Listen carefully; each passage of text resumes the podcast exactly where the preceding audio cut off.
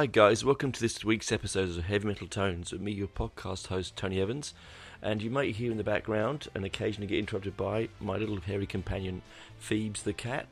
Um, isn't around. Uh, she decided to jump into my recording studio, and it's uh, quite a maze of, uh, of uh, recording bits and pieces, speakers and records and guitars and so on. So she's she's enjoying the um, the jumping around behind me. Um, and of course my computer wants to tell me to do things which I would we should do. So anyway, firstly, um, happy birthday to us for all us that have listened to this show for a year, that have um, persevered with this silly old man on this side of the speaker, on the side of the microphone. Um, it is one year old today. Uh, well, actually, when it releases, it's the next day because it we're one. It was it be a Thursday actually, but we released here on a Wednesday. Anyway, still a year is a year, is it not? Um, we've had some milestones. We've had some bigs. We've ups, ups some some interesting stories. We've had uh, a fantastic feedback from the uh, guest episodes with Benji for the two Sabaton History crossover podcasts, which we're going to do again soon. People really like that. We've got some interviews uh, lined up coming up. Um, this week's episode is purely indulgent. It might have to go over two episodes as as we speak here. I don't know but it's purely indulgent on my part. Please indulge me, as it's my birthday. Oh, sorry, just getting my nice hot tea. It's really cold here in Canberra at the moment. I've said it before. Oh, it's almost spring.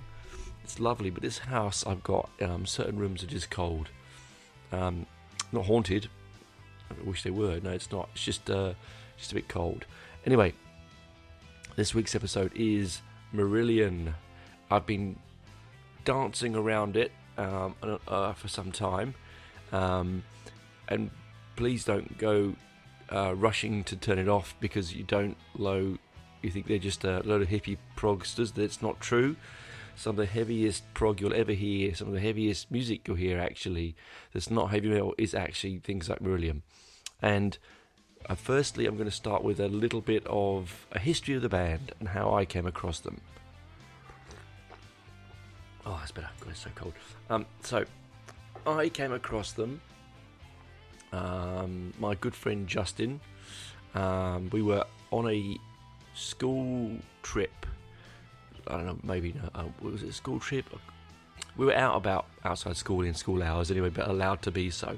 I think, in fact, it was our walk to Pickett's Lock, which is uh, North London, where we were going to go and um, play snooker we had a sports day where we could go out and do sports, and we decided to do snooker because it was still a sport. We didn't have to change for it, um, and we would walk down there with instead of taking the school. Um, the so I'm getting distracted by Phoebes. Instead of taking the school bus, we would walk, and we would buy ourselves chips and um, Saveloys. One moment, excuse me, one second.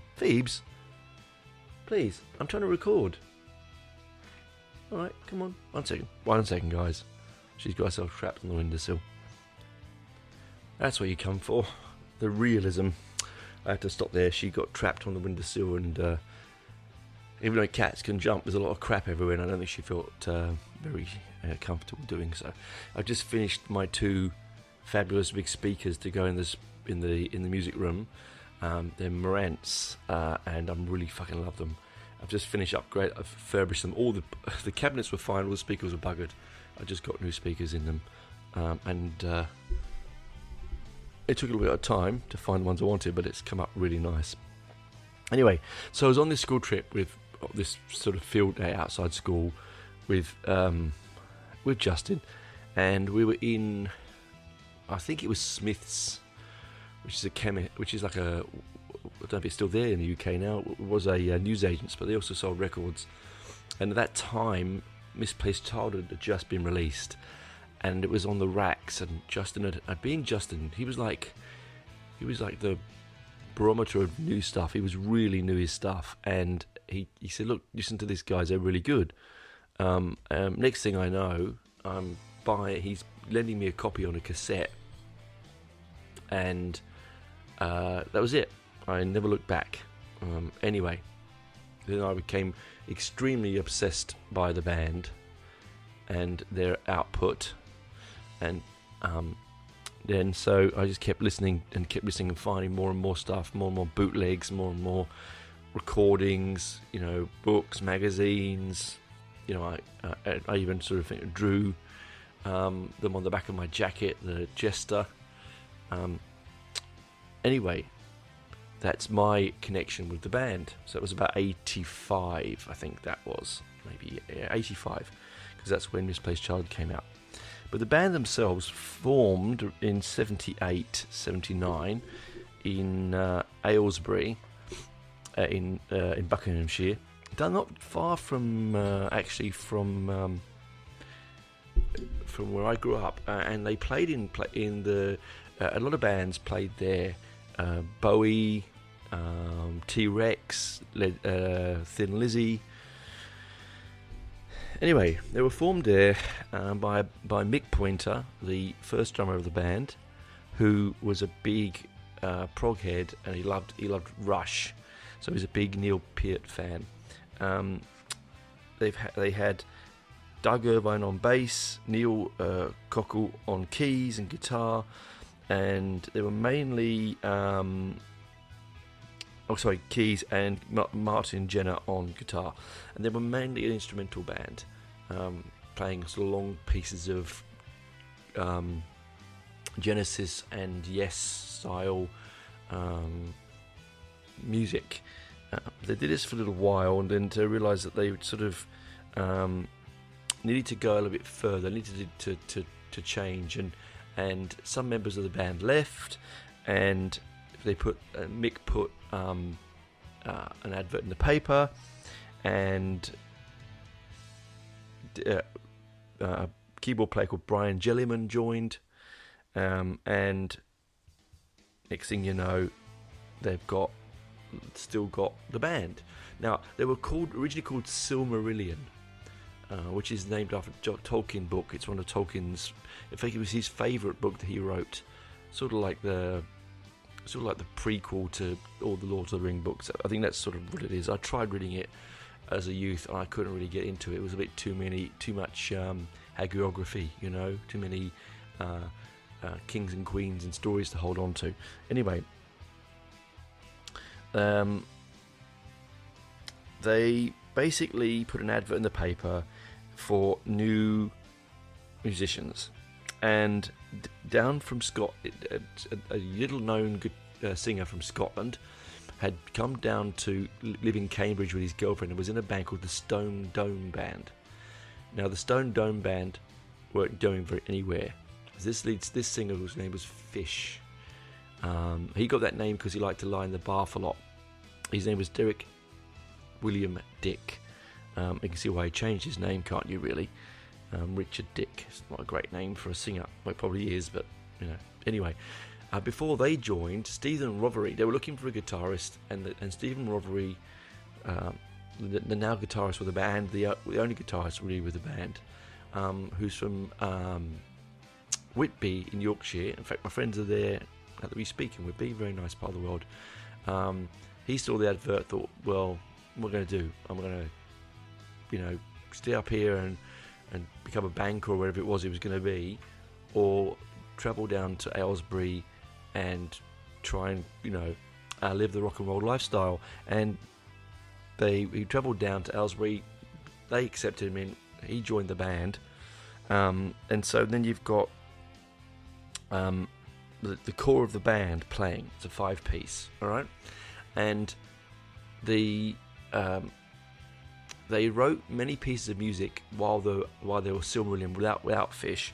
Um, um, things uh, songs called the Herne the Hunter, um, the the Haunting of Gill House, um, and so on. And they became they became the first songs of the new album. Uh, they became a garden party, the genesis of Garden Party, Grendel, and He Knows You Know. Um, uh, they first played their very first gig at a at a, in the Berkhamsted Civic Hall, um, and that was where um, a now an, a, then unknown young man by the name of Steven Wilson first saw them. Um, this was before Fish joined the band, so he saw them in a really early early phase. Now, Steven Wilson, I've talked before. I've reviewed a couple of his albums on the show. He was Porcupine Tree. He's a musical, musical genius. He's actually, strangely, in a synergy, has re, uh, remastered and rejigged uh, quite a few of the latest Marillion albums. He's doing some Fish albums. Um, he's really, he's you know, he knows his stuff. It was at this gig that they decided to take the, to shorten the name. Um, of course, they couldn't be called Il Marillion, wouldn't work. So they just became Marillion. And in 1980, Doug left. So the um, Doug left because uh, he thought he'd, by the time he was 25, if he hadn't made it, he was never going to make it. So he was 25 in 1980 and he left. Well, how wrong was he? Um, really? Then again, hindsight is 2020, right? Um, good for us because um, once Doug left, that's when they needed to put an advert in the paper for another bass player. Uh, and at, at, that time, they weren't looking for a singer, but the bass player, Diz Minnitt or William Minnitt, who was also playing in the Stone Dome band with Fish, um, saw the advert and thought, well, I want to go down and try out. But then they, they were sort of joined at the hip. So Fish said, "Look, I, I want to. If you go, I go." And he sent them a tape um, of he, he asked for tapes to be sent up from the band to him. They sent them to him. He put lyrics to it. They put it. So he sent them back. Um, they loved it so much. He said, "Come down." Um, and so they both came. They both travelled down to packed everything into their blue transit van, uh, which they which later was be called they which they called uh, Marguerite, and Marguerite became a, a a song that they wrote was a live favourite. Um, anyway, they went down, and next thing you know, they're practicing and rehearsing um, in the local studios. So I'm to turn paper over here. See, look at that. Yeah. Rustle, rustle, rustle. Sip, sip, sip. Now, Fish is an extremely interesting character. If you've never seen a picture of him or don't know who he is, Google him and have a look. He's a six foot five um, Scotsman from Ad Haddington, which is in the centre of the Scottish nation. Um, he's heavily influenced by Mark Hamill from Camel, not from Camel, from Van der Graaf Generator.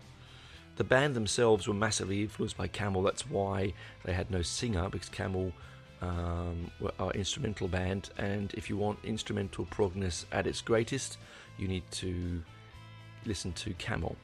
Anyway, uh, so one time forest, forester, fish, um, and part time student in the Stone Dome band in the late 70s when punk is exploding and no one wanted prog music, no one wanted uh, anything other than a two minute song with any direction. Um, they fought against the tide. Um, but as they came down and they now had their nucleus of the band. And they went in to record, they went to rehearsal studios for 10 weeks at Leyland Farm Studios. Now, I've got recordings of that, and you can get them on, Spotify now. I have like dodgy cassettes um, that are like 20th generation dubbed um, uh, from a vinyl um, pressing from a from an acetate that was recorded at the studio. I mean, I've just got these, you know, really crackly demo uh, demos, um, but they're all been cleaned up now for for Spotify and stuff. But I've got the originals, and they're really cool. Um, they went into the into their um, on the 14th of March 1981. Um, a lot of synergy around me because and birthdays because the album was released on the 13th of March. I'm, my birthday is the 18th of March. They started recording uh, uh and try, you know, uh, and um, rehearsing on the, as I said, the 14th of March. Uh, and the very first gig was on the 14th of March. Sorry, not recording. The, the very, very, first gig with Fish was on the 14th of March at the Bicester Red, Li- Red Lion um, in front of 65 people. Lucky bastards. I actually met someone who was at that gig. Gosh, man, this would be 40 years ago. I was. Um, my first job ever leaving left school was an usher at the movies, so tearing tickets and pointing people to the right seats and telling people to shut up and moving seats along and so on. And one of my, I was wearing a Marillion shirt. No, he came in wearing a Marillion shirt, and I said to him, nice one, mate. And he goes, yeah, I, was at their very first gig. Now, whether it was true or not, who bloody knows? But Hendon isn't that far from Aylesbury, so you never know, right? Um, and anyway, um, that, so so they're so they're touring that, okay? They're, they're rehearsing that, um, and they're they're they're getting themselves um, ready to, to, to, go on tour and do more shows and, and record an album. Um, sadly, they had to fire Jelliman, the original ba- the um, because he. Oh no, I'm, I'm saying we had to fire him. He left. And I'm talking about. See, this is what happens when you read your notes backwards. Excuse me one second. No. Next one was Mark Kelly coming in. Jelliman was the keyboard player. Of course he was. He left. So Jelliman was fired um, because he was a bit directionless and didn't have as much talent, which is probably a horrible thing to say. And Fish had to do it because he, he wasn't the best. At, everyone he's big, you're big and tall and, and, and overpowering. Who do you point your fingers at? You're pointing them at someone like Fish to say, hey, go and fire that man over there. They're not going to argue with you. Um, they were supporting a band called Alice. Um, and they had a keyboard player, Irish keyboard player called Mark Kelly, who was who was throwing shapes all over the stage and throwing his keyboards all over the place, doing a very much a, his best to be um, Keith Emerson from Emerson, Lake and Palmer, um, and uh, they saw this guy and they chatted amongst the band and they said, "Look, we want Mark Kelly in the band," and it sort of fate goes to fate that that Mark said yes. They fired Brian, in came Mark. All right, uh, and then now uh, right then almost the full um, lineup for the band. But soon after that gig, they realised that the um, the bass player Diz Diz Minnitt. Now, I it was quite sad because Diz was a very close friend of Fish, and Fish says to this day apocryphally that he wouldn't want to fire him. He thought was a good bass player, but they decided that he wasn't good enough if the band was going to go forward because at this time they were playing the Marquee in London. They were, you know, sellout nights, night after night. They were getting a very big um, following. They had a fanzine they started called The Web, which it's an historic fanzine because of the length of time it's been going um, since 1982. And they just needed to they needed to move forward, and they found a local bass player um, who was probably the most of the musicians in the band. He was actually the most most experienced musician of the band. That's uh, Pete Trewavas. He had been in a band called Orphis, which is a prog band, but mainly he'd been in and recorded with and toured with a local Aylesbury uh, new wave band called the Meteors. Um, and he's an extremely gifted bass player. Um, and so there you go. Right then and there, you had the lineup for the first album.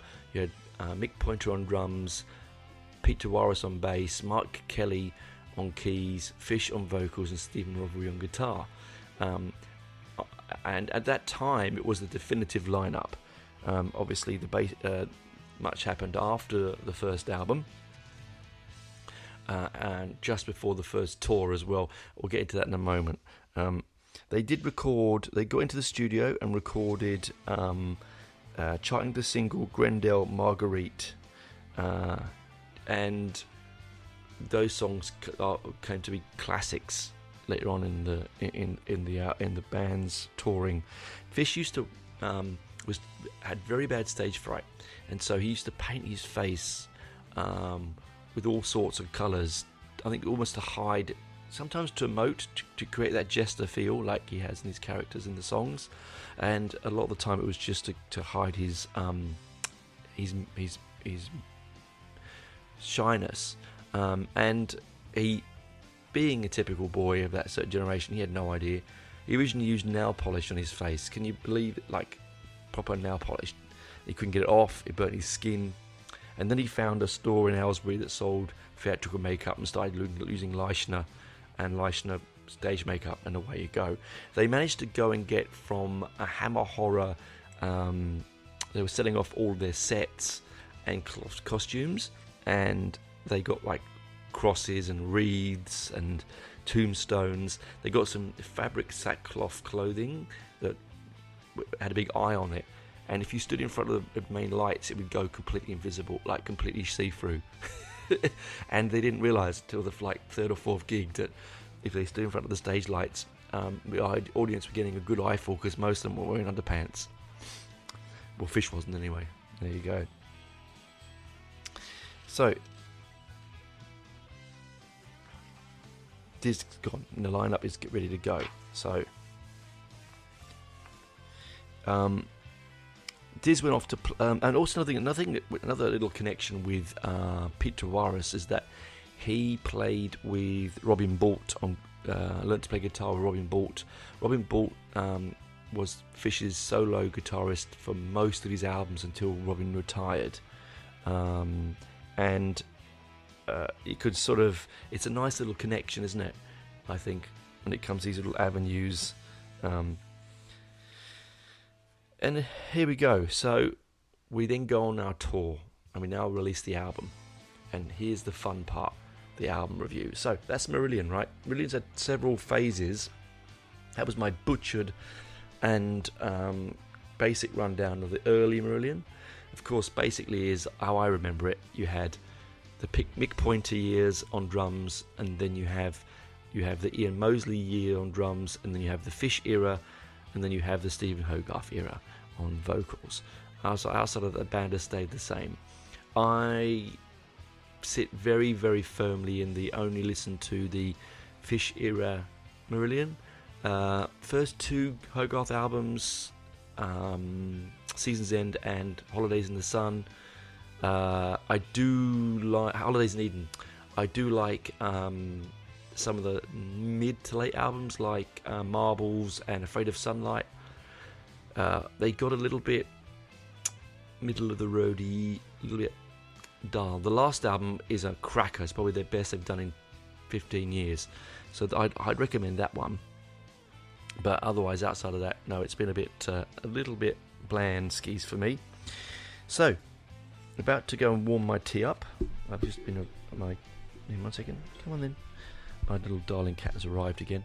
Um, and we'll get to the other side and we'll talk about the album itself, um, the singles from the album, the sound of the album, and uh, I'll give a little basic little rundown of how I feel about it. And hopefully, uh, you will get and have a listen to this masterwork of an album. Anyway, see you on the other side, guys. Bye for now. Ready to pop the question? The jewelers at BlueNile.com have got sparkle down to a science with beautiful lab grown diamonds worthy of your most brilliant moments. Their lab grown diamonds are independently graded and guaranteed identical to natural diamonds, and they're ready to ship to your door. Go to Bluenile.com and use promo code LISTEN to get $50 off your purchase of $500 or more. That's code LISTEN at Bluenile.com for $50 off. Bluenile.com code LISTEN.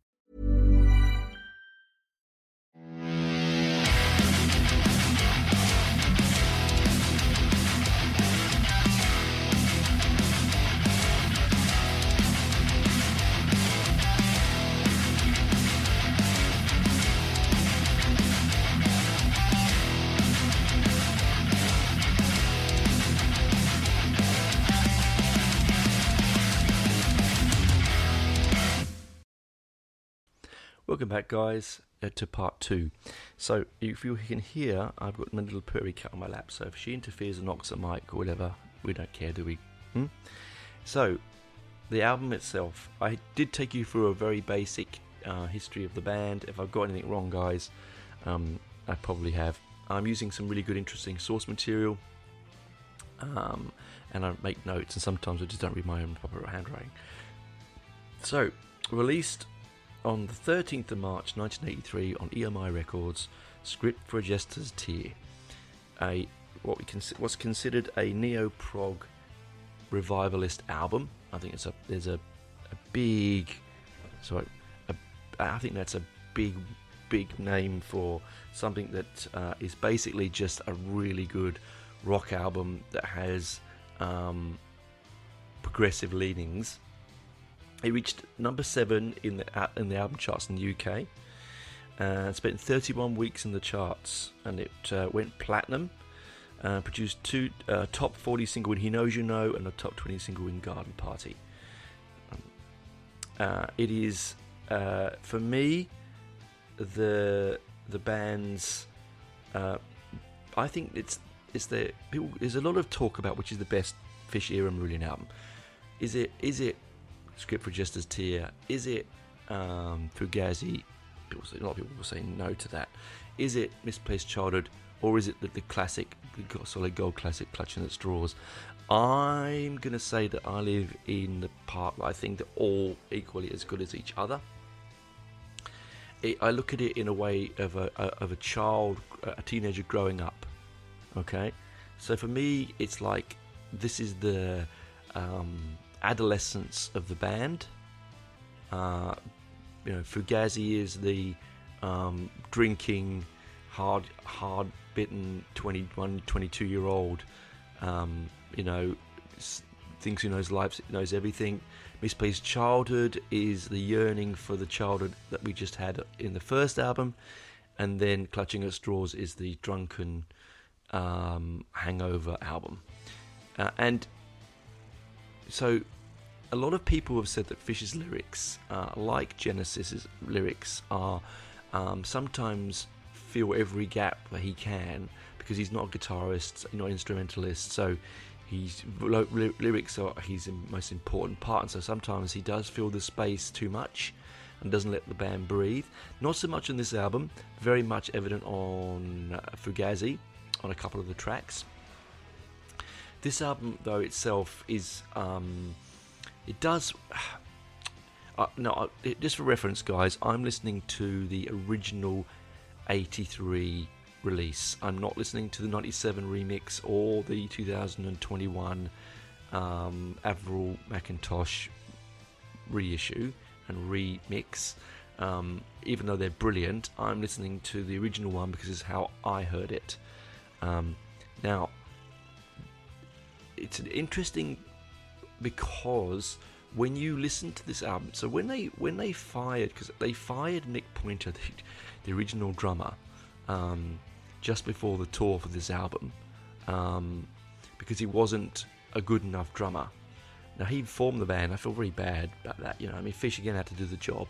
Um, but when you listen to the drums on this album, you can see why they did fire him. Actually, I listened to it again with critical ears. You hear my lovely cat purring? Uh, I listened again with critical ears. I thought I've always listened to it with fan ears and, and never really had a critical listen to it. And um, all the way through this album, the drums just don't hit.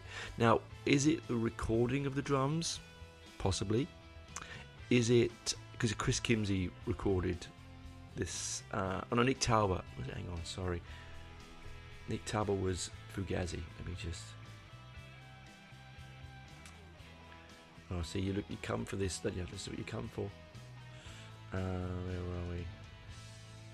Production. Nick Tauber, yes, sorry, yes, Nick Tauber. Um, and it's a bit thin, a bit. It's almost like he doesn't quite get to the drum in the time for the beat. Um, particularly on things like I noticed when I was listening again today um, on the drums on He Knows You Know and on uh, Forgotten Sons, he sort of doesn't quite get there. He sort of gets to the roll, he rolls, he does his drum roll, and then it's sort of, it's almost like he's not hitting it hard enough.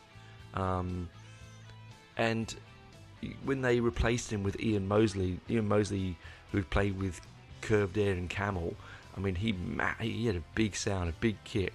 He hit hard, and I think that's what they needed.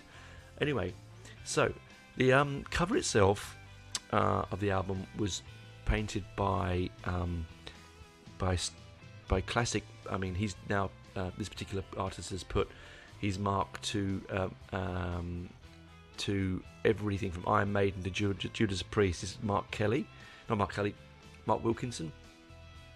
Um, and his first piece of work was with um, Marillion on their Script for a Jester's Tear album. It's it's a beautiful double album. You have to get the double album to open up and look at the artwork. So the Jester in his bed set, lots of connections to the songs. Um, there's a piece of paper on the floor uh, where it's music, like where the Jester's violin music, and EMI had to get that checked. Um, and it was actually a Beatles, I think it's a Beatles song, and they had to get permission from Paul McCartney to have it on the front of the album written down, and he said yes. Um, interesting. I mean, it's, I would, you know, in the days of litigation, I suppose you have to do that sort of stuff, don't you? Um, and so it didn't do very well in America. It reached 175 in the charts. Well, the Americans were never going to get it. They were never going to get it. Sorry, guys. You probably do now, and I know the fish does well in America, but back then, no. Um, and it was released in America through Capitol Records. I've got a copy of it on Capitol Records, and I've got it on EMI. Um, it's a really, really uh, beautiful piece of uh, artwork on there. Um, it released the singles, so the two singles. He knows you know came off. Actually, the first single came off the album was not actually on the album. The first single that came off the album was Market Square Heroes. Now, Market Square Heroes is a brilliant double A-sided single um, with um, with three boats down from the Candy, and B-sided with uh, um, Grendel. Um, very rarely these days do you get. I mean, it doesn't happen anymore where singles don't get released on the album. But it was good then because it, it was something different.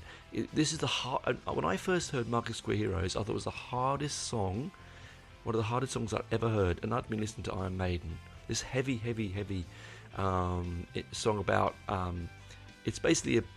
It's it's basically about. Uh, I mean, remember this is Thatcher's Britain that Fish is growing up in, right? That they're they're becoming informative in, and there's strikes and there's uh, the IRA and there's um, you know terrorism before the Americans told us what terrorism was. You know, um, I mean, you know, we've been living with terrorism since I was before I was born. You know, 9/11 wasn't the first time this happened. Sadly, it wasn't. Um, but we'd living with it forever. And you know, um, the Fish says that when he wrote Forgotten Sons, because um, there was a bombing, and I remember it vividly when Sefton was a horse. There was a they, the IRA blew up some um, horses uh, at, at a parade in Hyde Park and killed all these horses. But they were more interested. The newspapers were more interested about the horses than the men that died. Um, Sefton was one of them. Sefton went down in Hyde Park. I remember that that vividly. And so Fish often cites that Forgotten Sons. We're going too far forward anyway. Songs as we go. So Market Square Heroes, uh, Free Boats Down from the Candy, which is a, a song about. Um, it has one of the best opening um, uh, bass lines. I just love it. Um, it's about. Um, it's very fish. It's very wordy, isn't it? So the candy is the is the seaside front where we sell the lollies and the floss, the candy floss and the rock and all the sweets. Uh, and the three boats were the three boats on the beaches, boats on the beach, and those boats were up turned upside down most of the time, and that's where teenagers would get under with their, each other and have sex and do what teenagers do, um, and so that's why it's three boats down from the candy. So it's like um, like a a, a, a, a loss of virginity um, song. Again, all these songs on, on this album are they're either lost love, lost virginity, um, uh, uh, and then it suddenly takes a sharp turn into Forgotten Sons, where it becomes very political. Um, but musically, this album and is beautifully Mick's. It's really big space. There's a lot of space in the instrument instrumentation of this album. Um, you put it on, and you can almost feel the room around each member of the band playing. They're not. It doesn't feel like they're in a tight, cavernous recording studio. It sounds like you've got them. You know, Pete's bass is wrapping around you. Um, even though mixed drums are now thinking about it, not that, not as good as they could be they're still doing a, a great job. They're still bringing the beat along. a bit thin um, in the mix, but even the later mixes couldn't fix that. Um, then you've got Stephen Rothery. Now, Stephen Rothery, we haven't even scratched on Stephen Rothery. Stephen Rothery is definitely, not possibly, definitely England's one of England's greatest guitarists. Dave Gilmour said he was his favourite guitarist, uh, and that says a lot. Now, he didn't play a million notes, okay? He's very much in the same vein as um, Stephen Hackett, where um, they play. Um, he, he, it's minimal notes. It's not what he doesn't. It's not what he plays. It's what he doesn't play. He's all about atmosphere, creating noise and atmosphere on his guitar. Um, and some of the stuff he does is is is beautiful. Um, so the, the B side of Market Square Heroes is Grendel, and Grendel is glorious in every way possible. Yes, some of it does sound like something from from Genesis's um, uh, cinema show or Supper's Ready. Yes, it's 17 minutes long, and yes, on the B side, when you got the 12 inch, because it was only on the 12 inch, you had to play it at 33 and a third instead of 45. Um, but it was 17 minutes of wonderful, nerdy, glorious um, absurdity, all based around but Beowulf, the um, the oldest um, surviving text uh, of the Saxons, or the it's the uh, epic poem, um, and Grendel is one of the sort of the demons, not the creatures in that that terrifies terrifies the villagers, um, and it's a, song based on around Grendel. So from the point of Grendel, not from the point of the Vikings or the Saxons or the villagers. Okay, and it goes through so many different time changes. You can tell it's different pieces of music put together. Um, it's it really, really is brilliant. I, I, think it's it is up there with their best ever work. Um, I know that people will roll their eyes and go 17 minutes, but you don't roll your eyes when you listen to 12 minutes of Iron, of Iron Maiden, do you? Or even 17 minutes now of Iron Maiden with um, uh, Empire of the Clouds. No, you don't, do you? None of you do. You go, this is brilliant. So you need to sort of turn gear and listen to this piece of music. Yes, it's clunky in some areas.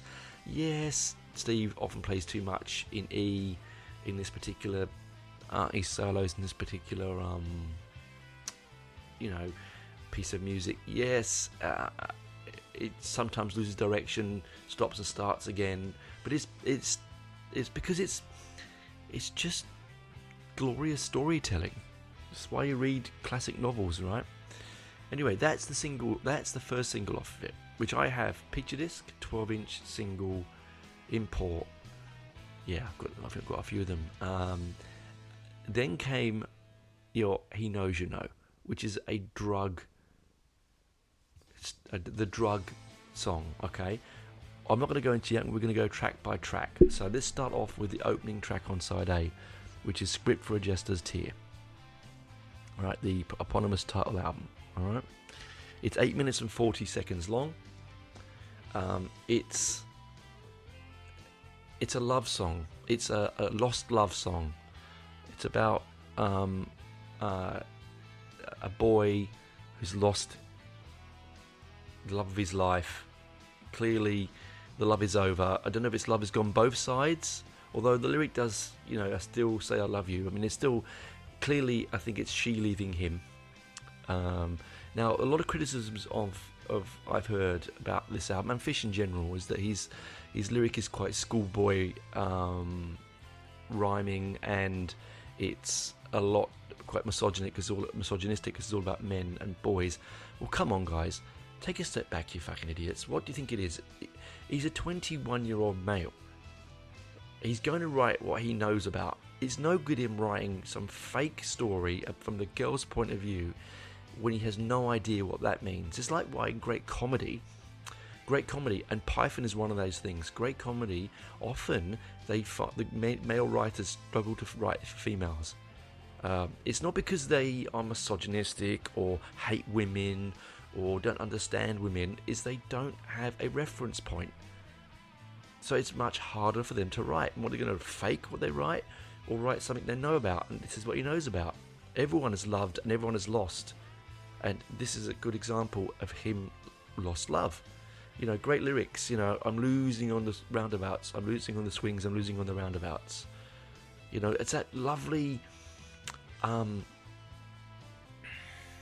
fantastic um, sort of imagery of of the roundabout. You know, life goes round and round, and and of course, losing on the swings and losing on the roundabouts is also a playground, isn't it? Because that, there's the there's the love of the innocence and young love, pure love almost, because sex is not involved in it. You're in the playground, and you've lost. You're, you're losing your first love, all right. And there's that fantastic. I said swings. So swings, a good uh, imagery of things. You know, going back and going forth and going back and going high and coming down highs and lows and roundabouts things keep going around and returning back and i think it's it's a brilliant um, lyrical uh, a ploy on his part with this song um, it is a great opening song it has um, a, fish is at this, at this time he could sing that register he can't do it anymore very uh, falsetto and soulful and high and uh, and yearning, and it's a, and it's just a great live song. I've seen him play it live many times, and it is one of those songs I go back to um, quite a lot. And when I've lost girlfriend, girlfriend lost girlfriends, what left them somewhere I couldn't find them. No, when they've left me um, in the past, often that was one of the songs that I would go back to. Or Kaylee sounds really wanky, I suppose, but it is one that I would go back to. Um, and so it's again, it's a it's a great solo. Steve's solo in it is just beautiful. Pete's bass, I was always, uh, uh, first of all, I was quite um, nonplussed about Pete's bass lines. I used to think nothing of them until I heard them, um, uh, and they'd been um, they'd been you know uh, put like they ten all the other all you could hear was the bass line so they'd been soloed um, and I could hear them just him playing, and he's a, he's he's a great bass player. Um, he alternates between picking and fingering the bass, um, and that's how he gets that sort of kind of do do do do do do do do do do do really nice sort of um, chromatic scale bass line, and it's just it's really suits the piece of music really well and even even Mick's drums, you know, they're splashy, they're light, they don't overtake the track.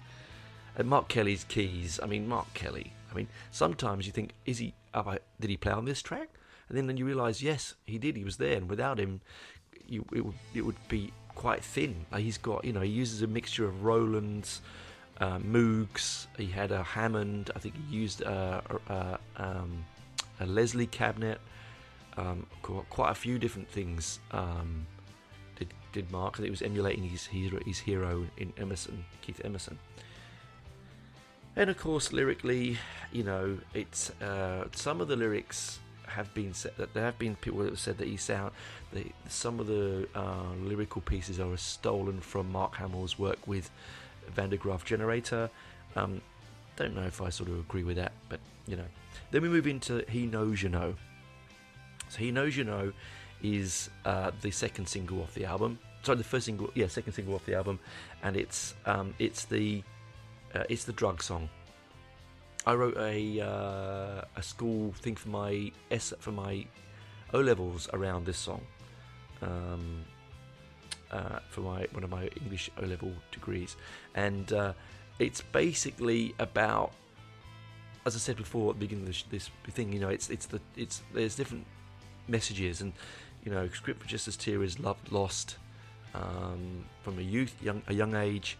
And then he knows you know is um, is the is the drug sorry.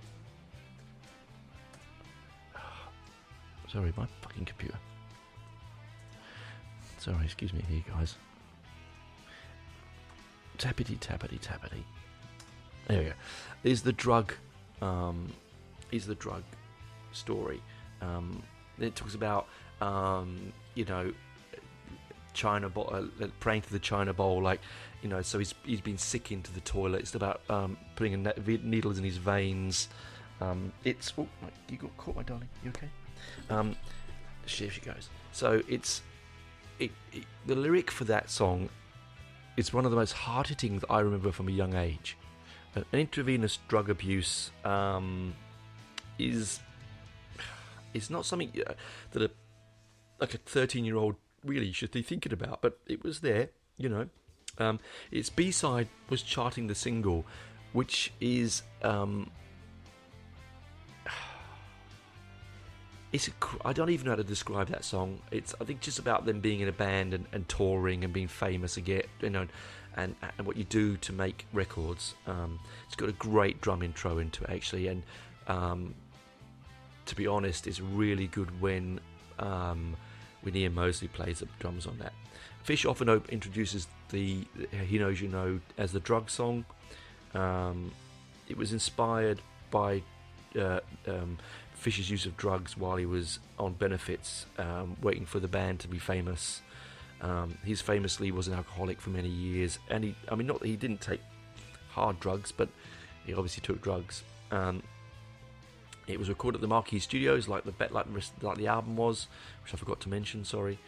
Um, and it's minutes, three minutes and thirty seconds on the single, and five minutes and five seconds on the twelve-inch.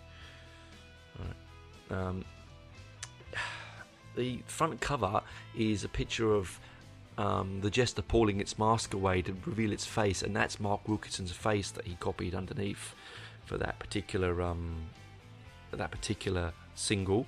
Um, I've got the picture disc version of it. It's, it's pretty cool. Um, they did. Um, it got they got onto top of the pops with this song, which you know was no mean feat because top of the pops, although it was probably their they probably got on as the novelty act you know, as often did with Top of the Pops. Um, yeah. Anyway, anyway, so the track listing on the 7 inch, He Knows You Know on the A side, um, B side charting the single. On the 12 inch, you had He Knows You Know, and then the edit version of He Knows You Know, and then charting the single. So that's the drug song. So we've had our we've had our loss of love, then we have our drug song, and then we have to look at then we get come into the web. Now the web baffles me sometimes. Okay, um, it's got it's got all sorts of textures in the web. Um, it really is. It's it. Sorry, knock the mic. It uh, it's eight minutes and forty eight eight minutes and forty eight seconds long. There's um, there's uh, you know ancillary noises. So you've got like people talking in the background. You've got um, one second. I'm gonna I'm gonna pull up the lyric and I'm gonna talk you through it. So it opens with this really sort of stark, dun dun dun dun. Sort of I'm not doing it well, but it has this sort of brilliant sort of uh, attacking opening um, and the lyric starts with The rain additions at my window, its symphony echoes in my womb. My gaze scans the walls of this apartment to rectify the confines of my tomb. Um, I'm the cyclops in the tenement, I'm the soul without the cause, crying midst my rubber plants, ignoring beckoning doors. So again, it's that um, it's that bedsitterland. So I've heard Fish describe it as bedsitterland music. Um, you know, where girls, art college girls, would have rubber plants which they would water regularly, look after, and feed, and and often you had to live in your your, your one room apartment. Bedsitters in the UK are like a bed, a sink, a kitchenette, all in one room, and. I, the, the, web is basically about that. It's about the the, the feeling of being trapped um, within that confined, um, and you know, got clipping like lyrics, clippings from ancient newspapers like scattered across the floor, stained by the wine from the shattered glass, meaningless words yellowed by time, faded photos exposing pain, celluloid leeches bleeding my mind. You finished playing hangman, you've cast the fateful, die, the fateful dice. Advise, advise, advise me. This shroud will not suffice. I mean, it. I mean, he's a very, very clever man. He's probably one of the greatest lyricists in in music. Um, I, I, truly believe that. Uh, him, John Lydon, uh, Elvis Costello, Billy Bragg, there's quite a few of them. Um, but he he's just has this sometimes a bit too intelligent. Um, where you know where you'll say four words instead of one, and I'm I'm guilty of that when I'm writing reviews. Sometimes I'll I'll write four things. I'll make it flowery, and it probably shouldn't need to be. again, it's my it's my influence from this big fella. All right. You know, like the lyric, the fly trap needs the insects, the ivy cresses the wall, needles make love to the junkies, the siren, the sirens seduce with their call. Confidence has deserted me, with you it has forsaken me. Confused and rejected, despised and alone, I kiss isolation on its fevered brow. Um, again, this is it. So, first track, you've got your Lost Love. Second track, your Drug song. This one is your Bedsitter Land song. So, it's there is a lot of emotion in this um, in this album. Musically, I think the web is the most complex of the albums uh, on the album uh, because it's it comes from way back in the early early Marillion and uh, Silmarillion days, and it's it's um it suits the lyric. It's quite dirgy, quite dark, quite um yeah. It, it let's just say that. It, it it's it's um heavy. Heavy heavy heavy. Uh, in a good way. It's heavy in a way that can be quite syrupy quite thick. Um, Pete Trewavas's Pete Trewavas's bass is probably uh, the, the the leading light in this um, particular track it really guides everything through. You know, I said everything before was in a nice. The album had a good open sound, like every song had space around it. I think this one feels like everything's all closed in, um, and it's often cited as one of the weaker songs on the album. I don't agree. Um, I'll tell you what, what I think is the weakest song on the album in a very few minutes. Now, um, we're going to come to. Uh, this is a longer episode, guys, uh, because it's my year show. So it could I'm going to put another little break in just so I can get my tea warmed up, and we'll come back for um, part three uh, when we'll head into the next few songs. Um, but yes, so the web. So we've gone lost love, we've gone drug abuse, we've gone loneliness and and the sense of being trapped in the web um, and what happens after this one, let's find out, shall we? I'll see you after the break.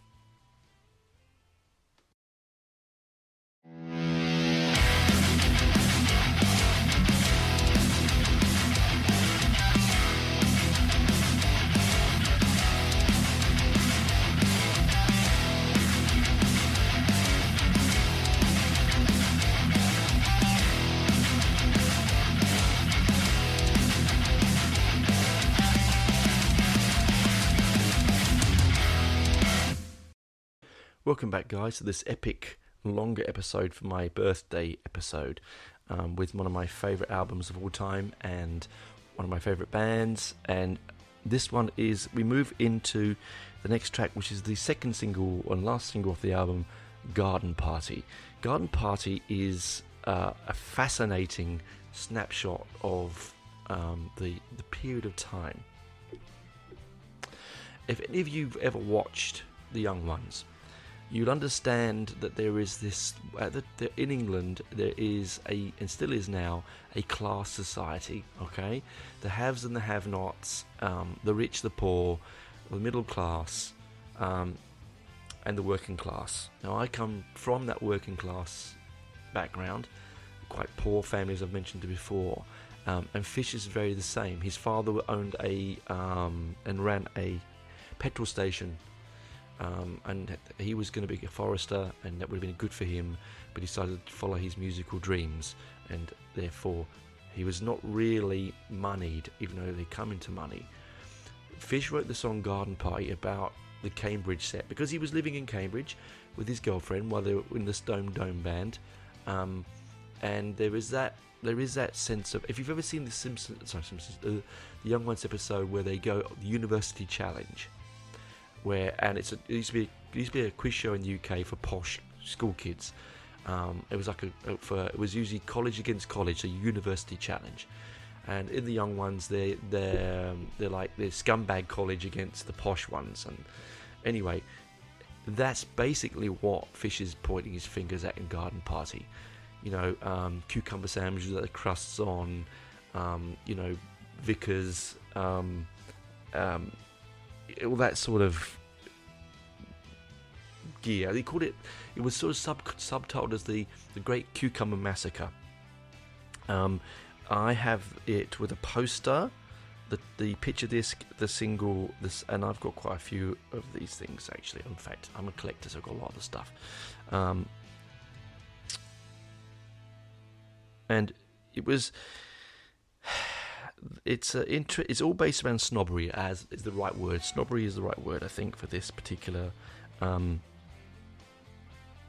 it was actually written Diz Minnitt and Brian Jelliman have got their names on the on the sort of list because they did help write the music and i think some of the lyric for it um, it's quite controversial um, because there's a lyric in it that says i'm punting on the grass I'm beagling, I'm whining, reclining, I'm ru- I'm fucking. Right now, um, they did change that to rucking, um, as in uh, the sort of rugby lyric, but we know it's fucking. Um, because a seven-inch single, like with Mas- um, I forgot to mention it, the Market Square Hero single, the lyric that says "I am your Antichrist." Um, they made it change it for the single to "I am your battle priest." um, for radio air, air, airplay. Ridiculous because you know John Lydon had been singing Anarchist, Antichrist. No one said anything, but EMI is EMI, I suppose. Um, now let me get you the lyric here.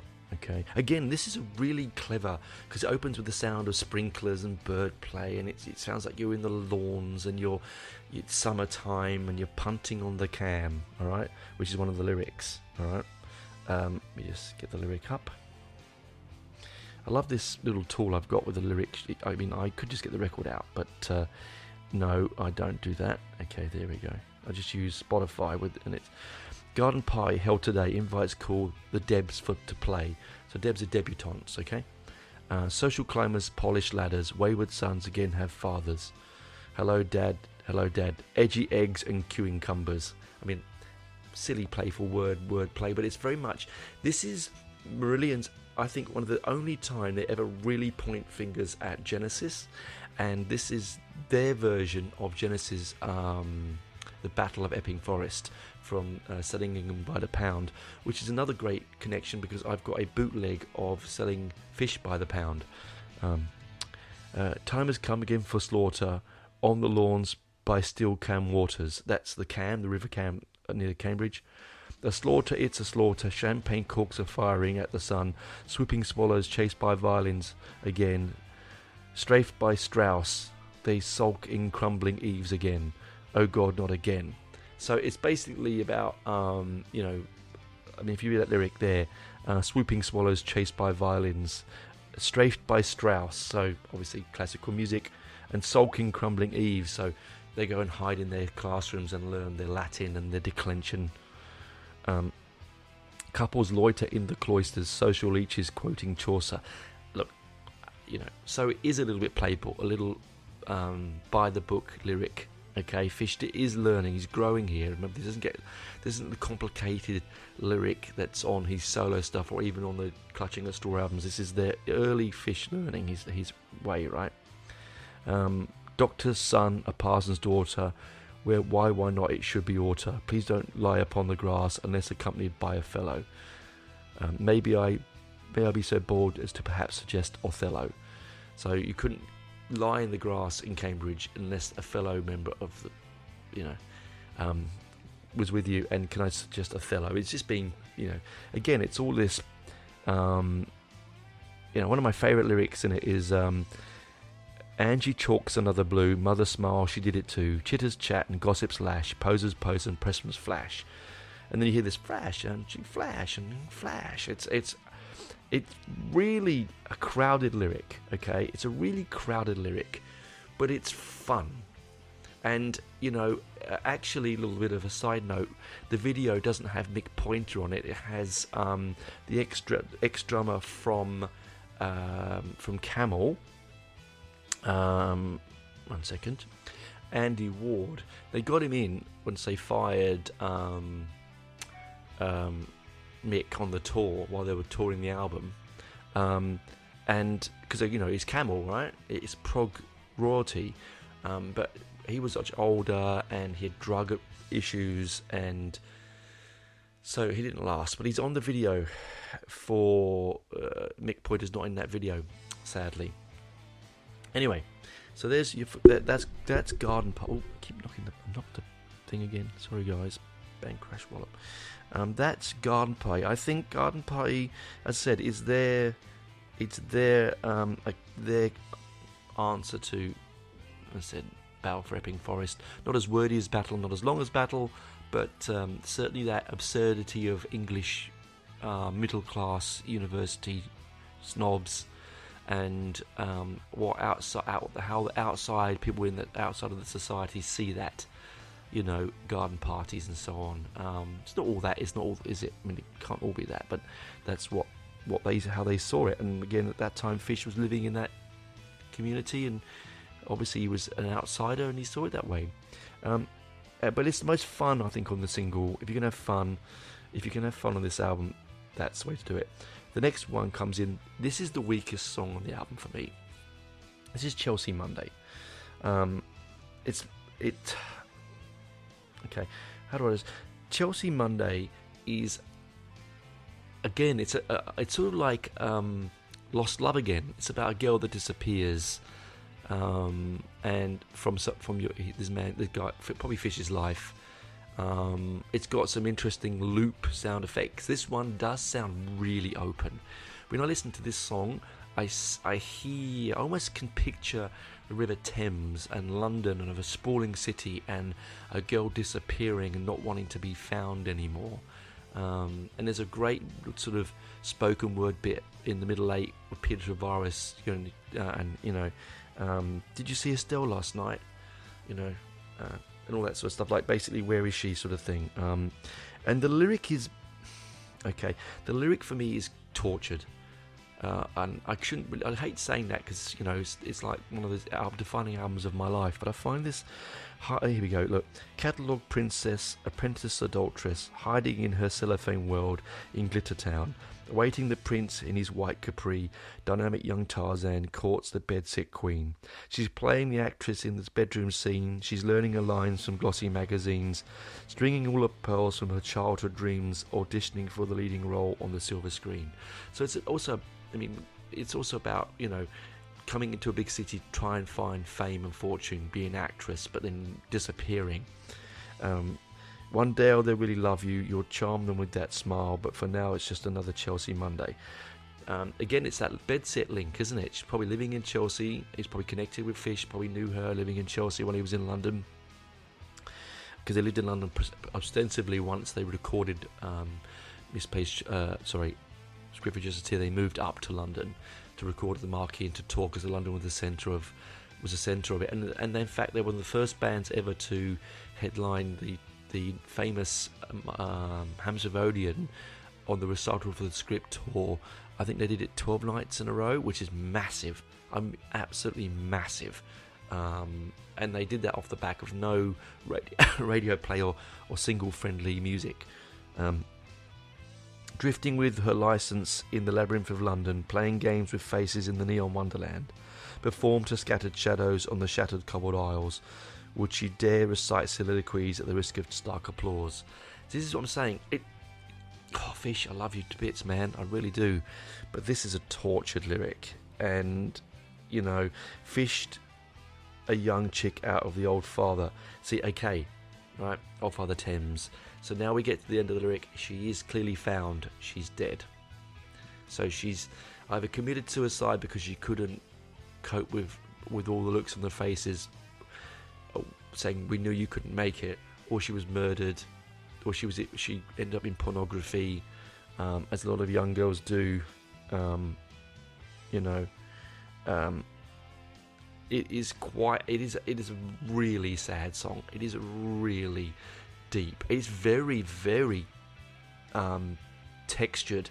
Um, Steve's guitar work in this is brilliant. You take the lyric away, I think, and have it as a piece of instrumental music, and you'd go, "Wow, that's one of the best you you know one of the best pieces of music you would hear in a very long time." Um, but Fish does he just tortures it a bit. Um, just another Chelsea Monday. I mean, he it it does say, "Oh, let's go and open a vein." I have to say, um, this song, but you know, it sits in the album. It's perfect for the album. because it is what it is. You know, it it, it, it sits amongst the, the lyrical theme for this album, and Fish is. I mean, this. It, let's be brutally frank, listeners uh, and friends. Um, it's easy. It's like shooting fish in a barrel. Um, writing songs about lost love and you know acquired love and sadness and woe is me. It it's been billions of hours of music through the history of music. Modern music has been put, played in that ballpark, right? Um, it's easier to write a song about depression and sadness than it is to write a song about happiness, because people don't want to hear songs about happiness all the time, do they? They want they want to feel sometimes that this is that life isn't all about that. It's not all um, you know sunshine and roses, and I think that they that that that lyrically, and a lot of prog is also that way. A lot of prog was always based around that um, sort of sadness uh, uh, and and and confusion of life. So that's Chelsea Monday. Great lyrics, you know, great little bits of interplay, some loop tape loop stuff going on. This it, it feels dreary. It feels like the web, which is also dreary. Feels like there's rain. Feels like it's London. It's overcast. It's a bright spark, a beautiful soul of a human being has come to do something different and new and has lost their life doing it. It could be also bi- autobiographical because Fish felt very lost in London and didn't feel that they were going in the direction they should be going, even though they were selling lots of records and becoming famous. It wasn't quite where he thought it was happening, um, uh, you know. And he, he famously had a wandering eye, young man, young, good-looking man in a rock band with money, um, you know, and a sort of sexy Scottish accent. Um, you know, the London girls and the, they loved him. Um, anyway, that's Chelsea Monday. Would I take it from the album? In hindsight, no, because it's really, really important. Do I like it? Not really. And have I in the past skipped it? Yeah, I don't anymore because I appreciate the album as a whole. But yeah, I used to skip it, and it is it's that it is a little bit tortured in its lyric. The story is brilliant and it you know I said sort of autobiographical, but it, it it is a little bit tortured. Steve's guitar, Pete's bass is wonderful. Again, Pete Mick gets lost in the drum on this. I have to say, um, there's some there's there's a gate on the drums, so they've put it so it's sort of the, the drum is reverting rever, rever, reverberating back. So there's a gate, so it it it's clever and it's very Floydy in some respects. But it's not. He, you can see why they moved him on. Um, you can. It, it, it, just doesn't. He doesn't um, uh, hold enough strength. And we're moving into the next track, um, which is, you know, my favourite track on this album. The song that really cemented for me my love of the band uh, and the reason why I think they're one of the heaviest rock bands um, on the planet. Not metal, no, heavy rock bands. And a lot of people say that they don't think that Marillion are actually a progressive band, which I think they sort of are right in the respect that they, unlike some of the neo prog bands that came um, out, you know, like um, I like um, um, Pendragon and bands like that um, that were much more flowery and and British. Uh, you know what I mean? You know, I've said that what progressive. I said to you before. It's more it's more softer, pastoral storylines. Um, this Marillion is more Floydy in the fact that they are more political and more edgy, yet they're softer than Floyd, but they are heavier than Floyd. So uh, often Marillion gets put into on heavy metal compilations and hard rock compilations, and I I'm absolutely agree with you. It um, they do they push my heavy rock button, but they also push my prog button. Forgotten Sons is a masterwork. I really wish this had been released as a single. I think because it's eight minutes long, um, it, it, it couldn't be. Um, it he Fish often introduces this as the war, as the IRA song, okay, um, about how you know we send over men to fight and to protect uh, in Ireland. Uh, why you know um, secular violence and so on. Um, it has one of the most hard-hitting middle eights of any song you'll ever hear. Okay, it's he uses the Lord's Prayer a lot in this song. Um, okay, I think this lyrically is Fish's peak. Now, people say no, stuff off clutching at straws, like wet, warm, wet circles and stuff. Um, misplaced childhood. No, I don't think. I think this is it. The lyric starts with Armalite, street lights, night sights, searching the roofs for a sniper, a viper, a fighter. Death in the shadows, he'll maim you, he'll wound you, he'll kill you, for long forgotten cause. I mean, that straight away is like, oh, it's like a it's like a bullet to the chest, like a smack in the face, and it's heavy, guys. It's heavy. You know, it's Stephen Rothery's guitar is layered and it's oh, it takes it wants to rip your face off. It's heavy, that heavy, right? Um, boys baptized in wars, but boys, but you know, morphine, chill scream, bad dream, serving as numbers on dog tags, glad rags, sandbags. Your girl was married, your best friend, love's end, poison pen. Your flesh will always creep, tossing, turning, sleep. The wounds that burn so deep, burn so deep. You know, ah, oh, so you've you, you've gone to war. You've gone somewhere where you shouldn't be.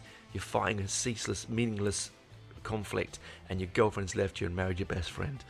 Ah, you know, your mother's. No, this is the brilliant. No, this is my favourite bit.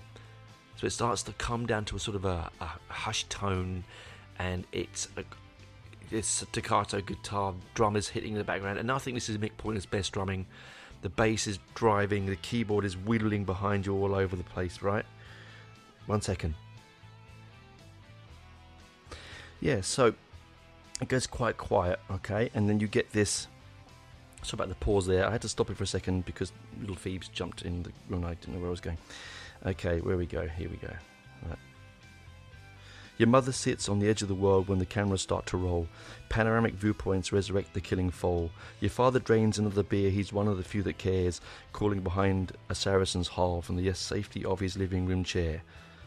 It's just wonderful. It's just it's just about mum being terrified that his son's gone to war.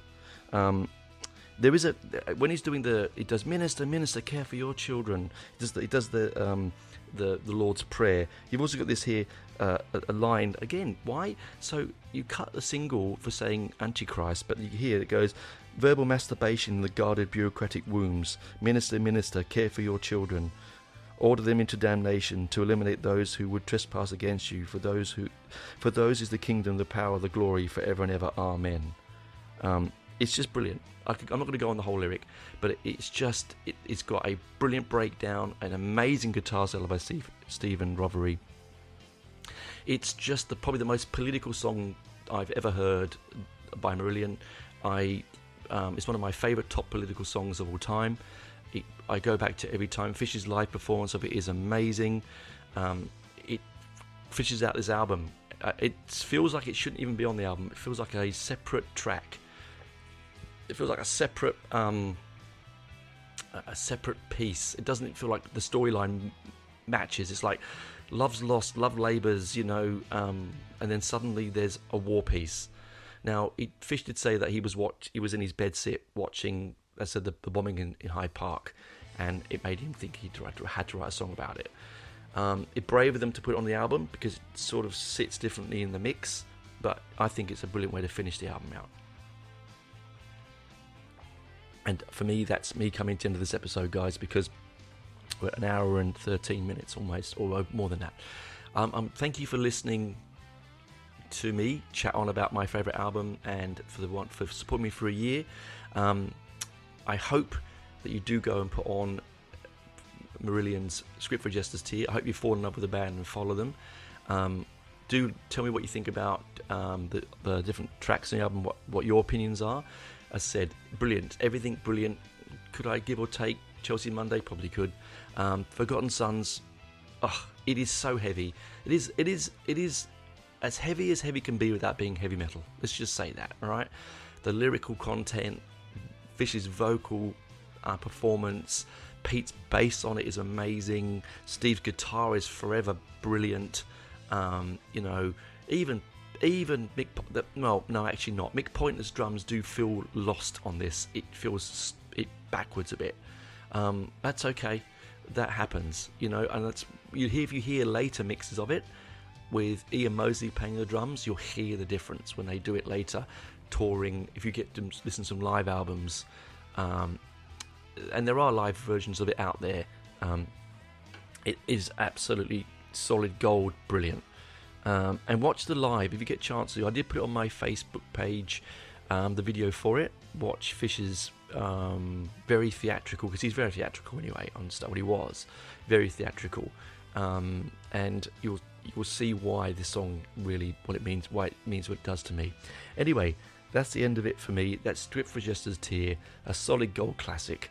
Um, thank you for listening to this longer episode as it is my birthday, um, the show's birthday, and uh, we'll come back now. The next next week's episode will be. Uh, are we? Are we in? Are we in September yet? Next week? Um, yes, we are. So in September, September will be Black Sabbath month, guys. So four weeks of Black Sabbath worship. Um, I will be going through four of my favourite Sabbath albums. I won't be going over the history of the band. We all know the history of the band. It will just be a, a real deep dive into each album. Um, there'll be some surprises. There might be no surprises. Um, there should be some interesting omissions. And I will also do a follow up episode of my honourable mentions uh, here for this one, uh, for September, month of September. Anyway, keep yourself safe keep listening. Do enjoy Marillion in both eras. You don't don't just don't just go. Oh, Tony says that the Hogarth eras aren't very good. That if I'm not going there, don't do that. Do give it a go. Um, you might absolutely love it. And I know friends of mine who are big Marillion fans who love both eras. Uh, as I said, um, I got hooked by a big, tall, six foot five Scotsman. And his theatrics, his voice, and his appeal, and uh, I sort of ever so slightly stuck in that time zone uh, and that era. Uh, I will do a fish, a separate fish album thing, um, but next month, as I said, back to the metal, back to Sabbath, and keep keep safe, guys. Keep rocking. Bye for now. Bye bye.